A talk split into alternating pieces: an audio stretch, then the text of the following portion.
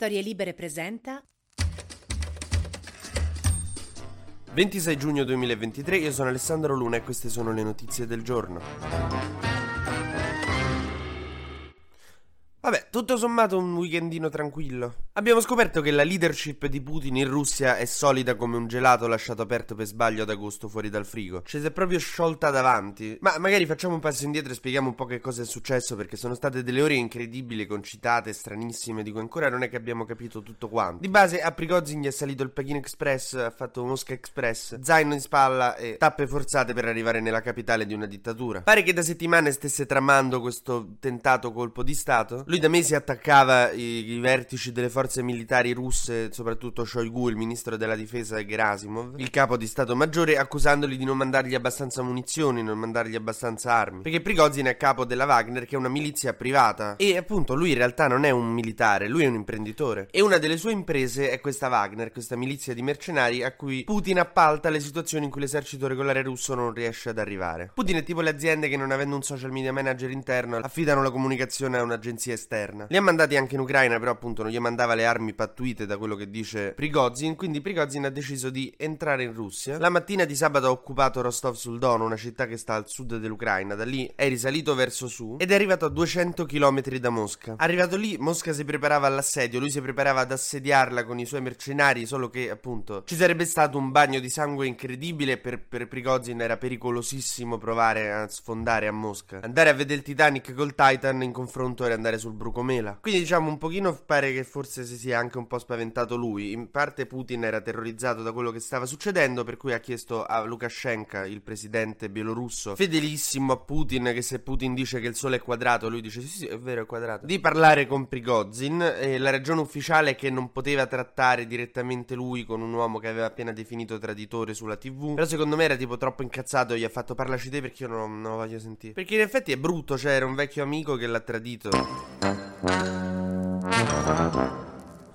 E vabbè, alla fine è successo che Prigozhin ha accettato il piano che gli ha proposto Lukashenko, che ancora non sappiamo quale sia precisamente, anche se sono state ritirate le accuse contro di lui per insurrezione armata. Quindi, mo de base in Russia Prigozhin ha la stessa fedina penale mia. Verrà tolto qualcuno ai vertici militari perché qualche contentino glielo vogliono dare, ma non subito. E soprattutto non Shoigu, che è quello che lui odia di più. Perché proprio la cosa che odia lui Prigozhin è Shoigu. Si odiano a morte con Shoigu, che in confronto Marco Travaglio e Matteo Renzi sono Lilo e Stitch. Comunque, la questione più importante è come ne esce Putin e Putin ne esce fortemente indebolito perché questa cosa qui è grave soprattutto in un paese come la Russia in cui i segnali sono così importanti, le, i significati storici di alcune azioni e di alcune immagini, tipo appunto Mosca che si barrica per difendersi da un assedio, è una macchia sulla storia politica di Putin, cioè Putin l'ha portata a quella cosa lì e insomma difficile, sarà difficile lavarla via. Che i russi sono un popolo orgoglioso, permaloso, cioè proprio la, la peggiore ex che ti puoi augurare. Infatti l'Ucraina lo sta scoprendo sulla sua pelle.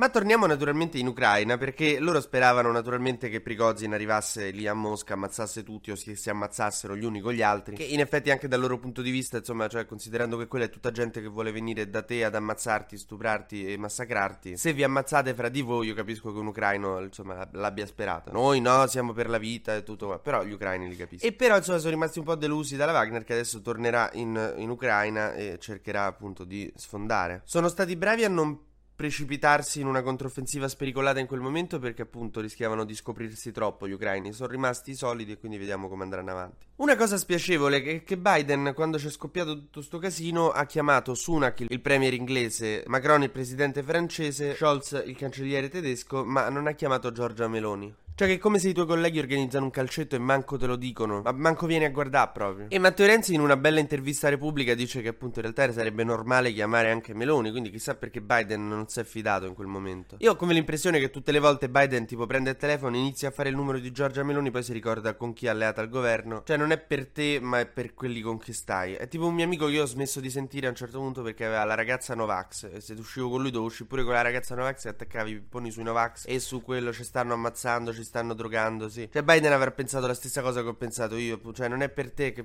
chi te porti dietro.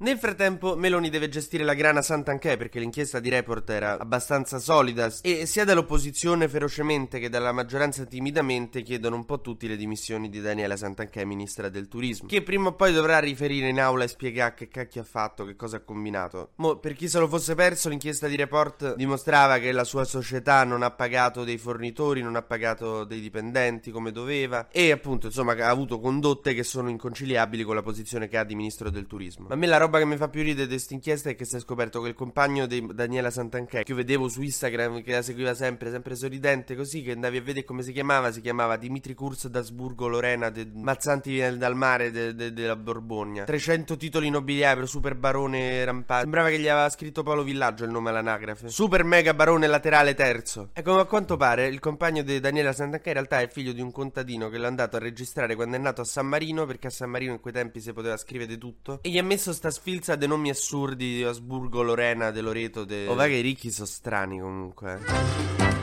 TG Luna torna domani mattina, sempre tra le 12 e le 13, su storielibere.fm.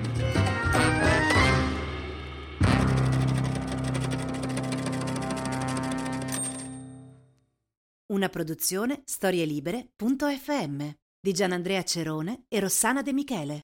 Coordinamento editoriale Guido Guenci.